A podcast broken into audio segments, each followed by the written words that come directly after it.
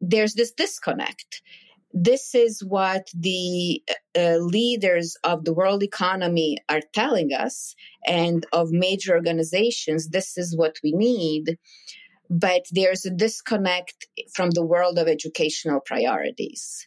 And I hope that that this disconnect is going to be bridged shortly, that we are going to start having movement towards including an opportunity to teach uh, creativity in schools. Hello, everyone. My name is Dr. Cyndi Burnett. And my name is Dr. Matthew Worwood. This is the Fueling Creativity in Education podcast. On this show, we'll be talking about creativity topics and how they apply to the field of education. We'll be speaking with scholars, educators, and resident experts about their work, challenges they face, and digging deeper into new and varying perspectives of creativity. All with the goal to help fuel a more rich and informed discussion that provides teachers and parents with knowledge they can use at home or in the classroom. So let's begin. Hello, and welcome to another episode of the Fueling Creativity in Education podcast. And this is our first double espresso episode of 2023. In this episode, we speak with Zorana Ivcevic.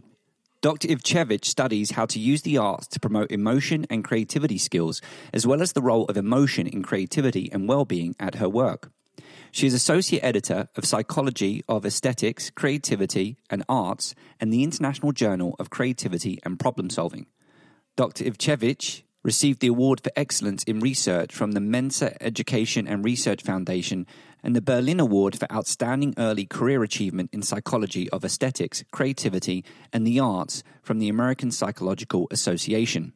In part one of our double espresso, Zorana discusses how people engage in the creative process and the role emotions play in that process. So let's begin. Zorana, welcome to the show. It's a pleasure to have you. Thank you for having me. So, your research examines how people decide to be creative. What goes on in people's minds as they begin that journey? Well, uh, I was always fascinated by the fact that there are people, and we all know them, who have lots of ideas but don't follow up on them. I've seen this New Yorker cartoon a scene in at a cocktail party, and there is a well-dressed woman that says to her friends, uh, "Did you know that Harry was the person who invented the daiquiri?" And everybody looks surprised. And she says, but he never did anything with it. And we know people who have never done anything with it, who have very interesting ideas when we talk to them over an espresso or a double one. But they, they don't do something with them. They are high on imagination, but the action doesn't follow through. And uh, I was very much inspired by an article by Robert Sternberg in uh, the early 2000s, and the title was Creativity is a Decision. And I had lots of feelings about this article. I, I was thinking that, well, this doesn't seem right to me. This doesn't seem, I, I was almost angry at it because it seemed that well, if you are not creative, then you just didn't make a decision. Well, it turns out it's not just not making a decision. Making a decision is a very complex process and lots of uh, consideration go into it and lots of consideration that, that are emotional in nature go into it we know that lots of emotions uh, that lots of decisions are influenced by emotions and they end up being emotional decisions and this is the case for for creativity too so what we did is, uh, I'm a scientist, so I wanted to study this process. Uh, we uh, went to high school students. We said, okay, uh, let's see what goes in people's minds as they are deciding whether they are going to share their ideas or whether this idea goes beyond what's in your mind, what's in your head. And we found that there are three big considerations, three big kinds of parts to attitudes about creativity. The first one is anticipating negative social consequences. And what that really means is thinking in anticipation if I share this idea, if I act on it, people are going to think that I am disrespecting them or that I am questioning their authority or that this is silly or that this is ridiculous and so on. All of those things we can imagine like being self conscious. And then the second part of uh, these considerations in in decision is an anxiety. So uh, an anxiety that is internal to the person. Now that I'm anticipating these things from the outside, I am anxious and I want to protect myself. So maybe it's better to be safe than sorry. And the third consideration is completely different in nature. It is that feeling doing something creative is important. It is important to who I am as a person. It is important to what I want to do. And it is a source of pride and growth. And really, what ends up happening is that people weigh each of these things in their minds as they are deciding what to do with ideas they might be having. So that's really interesting. So, anticipating negative reactions, anxiety, and it's important to do things because we love them. Did I summarize that? Yeah, that's a great summary.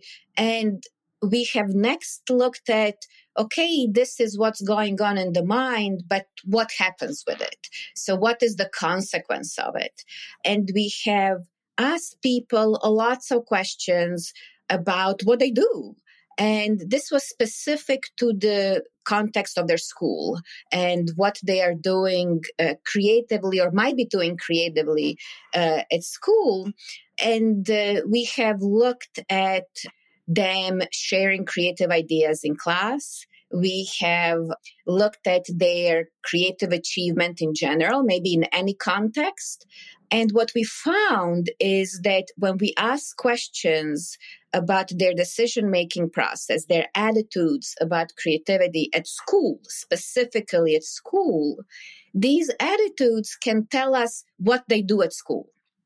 So, those people who have more of those attitudes of this is important and fewer of those considerations of anticipating negative consequences, they are going to uh, show more creative behavior in their classroom, in classroom discussions, in their assignments, uh, in creative projects they have at school.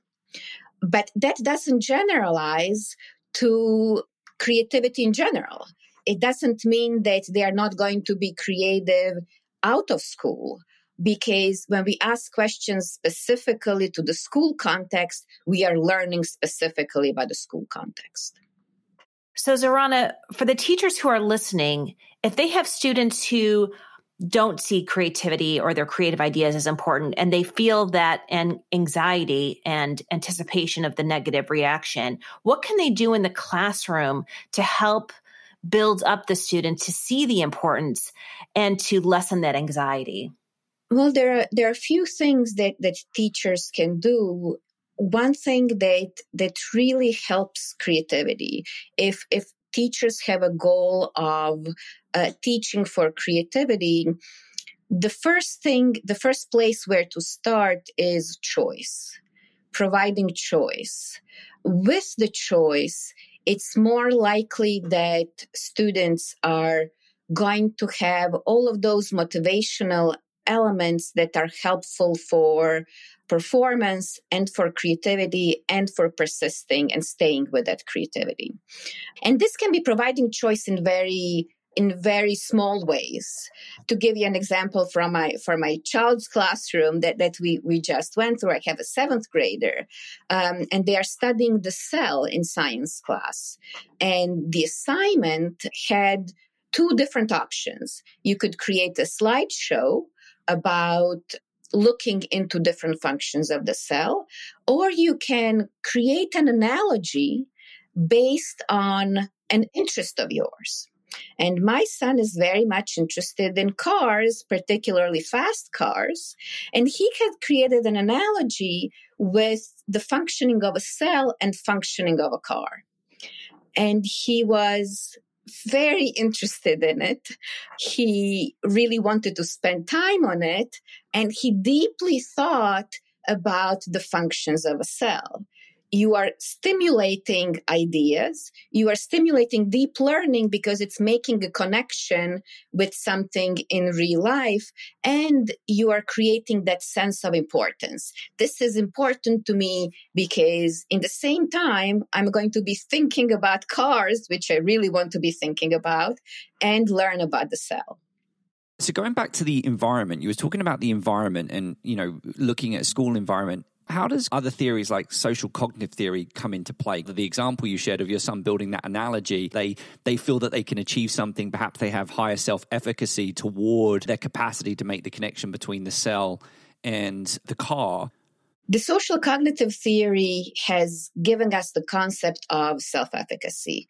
What that means is a belief that we can fulfill a certain task. We can achieve a certain task successfully. And it generalizes to creative self efficacy, to believe that we can do something creatively. We can come up with ideas, we can develop these ideas and do something. Self efficacy is supported, these beliefs of self efficacy are supported by uh, the environment. The support for creativity is crucial for translating that possibility and, and, the reason why I ask that question is, you know, I think we're all very good at coming up with ideas and we're all good at sharing those ideas during kind of like faculty meetings. And I'm sure in, in other uh, professional environments, people can relate to that. Oh, I've got an idea or, oh, here's this problem. We need to address this problem. But quite often it's, it's quite difficult to find someone in the room that's willing to kind of grab the idea and actually deliver it. And I'm just wondering, if within your research explains why is it that there are some people that are kind of really good at identifying problems and are really good at generating ideas or solutions but then look for someone else to take that on? It could be for different reasons. So sometimes a person is a great idea generator but not great in following through because they um, they are not interested in following through. They do not want to put the effort and creativity takes a lot of effort and it takes effort and trial and error and along each of these steps, you have to recommit, redecide that you are going to engage with creativity. There are some people who make a decision that they're going to share ideas, but then do not make the decision that they're going to put the effort and some people who make that decision okay now i'm going to put the effort i'm going to start in the process but that's not the last decision to be made. The next one or the next set of decisions are about well maybe you have to try different approaches. Something does not work from the first try. There are frustrations and obstacles on the way at those points, you have to recommit to that decision to not just have ideas, but continue on that long term work of doing something with them. So, how do you teach that process to students, this process of iterations and continuous development when sometimes you just need to get things done? It takes commitment. The first step is teachers need to be aware and educators need to be aware of the nature of the creative process. And that's not a small task. We are putting a lot on teachers. We are putting a lot of demands on them. We are putting demands on them to teach the content. We are putting demands on them to manage classrooms, to access uh, every child with different developmental trajectories, with different interests in the material. We are putting a lot on them. Now, teaching them about creativity is another thing that they would need to have in their toolbox. And uh, our teacher education programs are not focusing on creativity yet. And I want to say yet because I want to believe that this is not forever and that uh, there's going to be a change. And there are people working towards creating programs that teach teachers about the nature of the creative process. So the first step is for teachers to uh, learn about what creativity is like. Uh, there are lots of myths about creativity, and it is not surprising that somebody believes a myth because they are pervasive in our culture. And uh, it is very easy to believe them because they seem to be legitimate when they are coming to us from multiple sides. And once teachers understand the nature of the creative process, then it becomes a challenge of how to model it, how to model it to students. And I truly believe that it would not work if we try to implement teaching creativity to students without starting educating the educators. If you are trying to deliver something without having it learned yourself and how having it lived yourself, it's not going to work. Teachers are showing great creativity in a lot of what they are doing, but they might not know these things about the creative process of it not being linear. And, and oftentimes we even say in, in our everyday life creative creative process is not linear but what does that actually mean? How do we understand it? How do we understand that they are going to be changes in the process? The idea that you start with might not be exactly the same thing that you end up with and that is not the sign of you are not good enough, you are not succeeding. This is inherent in the nature of the creative process. I don't know if it's a challenging question, but it's addressing the elephant in the room, I think, from a system perspective, is that we know that teachers are quite often very burnt out and, and time is always a challenge. And Cyndi and I have spoken a lot about the tremendous creativity that exists in the teaching profession. But the idea of teachers going through that process of constantly iterating, identifying new problems, coming up with new so- solutions, sometimes bringing in new technologies, having to learn all those new technologies. Some teachers, I don't, I'm not saying I agree with this, but some teachers, it almost feels like it's an add-on. It's, it's they're, they're not getting anything of it. It's somewhat risky because if it if it doesn't work out and they don't hit the learning objectives and they've deviated from the script, then then they're kind of responsible. So how do you try and bring those types of teachers working in that type of environment more into thinking about look you you should engage in this creative process because you are an incredibly creative educator. And the more you engage in your creativity the more likely it is that you're going to be in a better position to cultivate and facilitate creativity in your students what what type of sell do you do for those types of teachers in that environment I love that you're bringing issues, systemic issues, because we should not just put it on teachers. Teaching profession is incredibly challenging. Creativity, like anything else that is human activity, is not an isolated event or a task or an activity. It happens in a social environment. And even sometimes um, prototypical examples of creativity uh, sometimes deceive us into thinking more from the individual standpoint. You think of uh, an artist or you think of a composer and you think of them in their studio doing something completely independent from the outside world. But even those examples are not really true, they are really stereotypes because there is no creation outside of the social context. Even if you are an artist, uh, even if you are a composer, you are going to be inspired by things from your environment. You are going to be interacting with your environment. They're going to provide opportunities to show your work and develop your work. And the same thing is the case in education. There, the social environment is the school environment. The system, the most immediate system that, that teachers operate in. And then they are embedded in others. They are embedded in the a community system. And we know that different communities have different influences on education, and then they are embedded in the national education system. And all of these systems are influencing what teachers do. So the immediate environment of the of the school is influencing what teachers do by determining what is what they can do what they are allowed to do. There are schools where teachers have to follow very specific steps and they cannot deviate very much from it. In those environments essentially no matter what level of individual creativity teachers have they cannot do very much they are not allowed to do very much.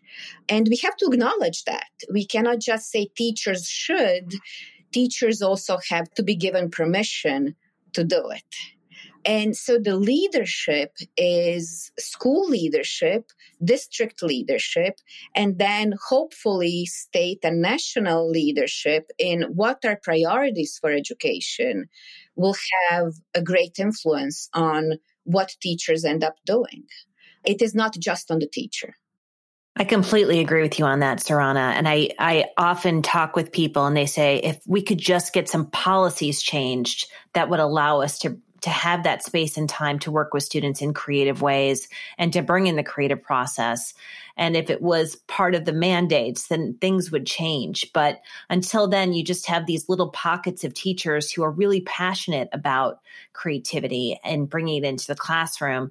So, you know, I, I always say, well, I try to help those that that come to me and say, I need help with this. And can you show me some some techniques and can you give me some strategies? Because at this time, as you said, we don't have it yet, but I am hopeful that we will have it in the future. I just don't mm-hmm. know what needs to change in order for the policy to change.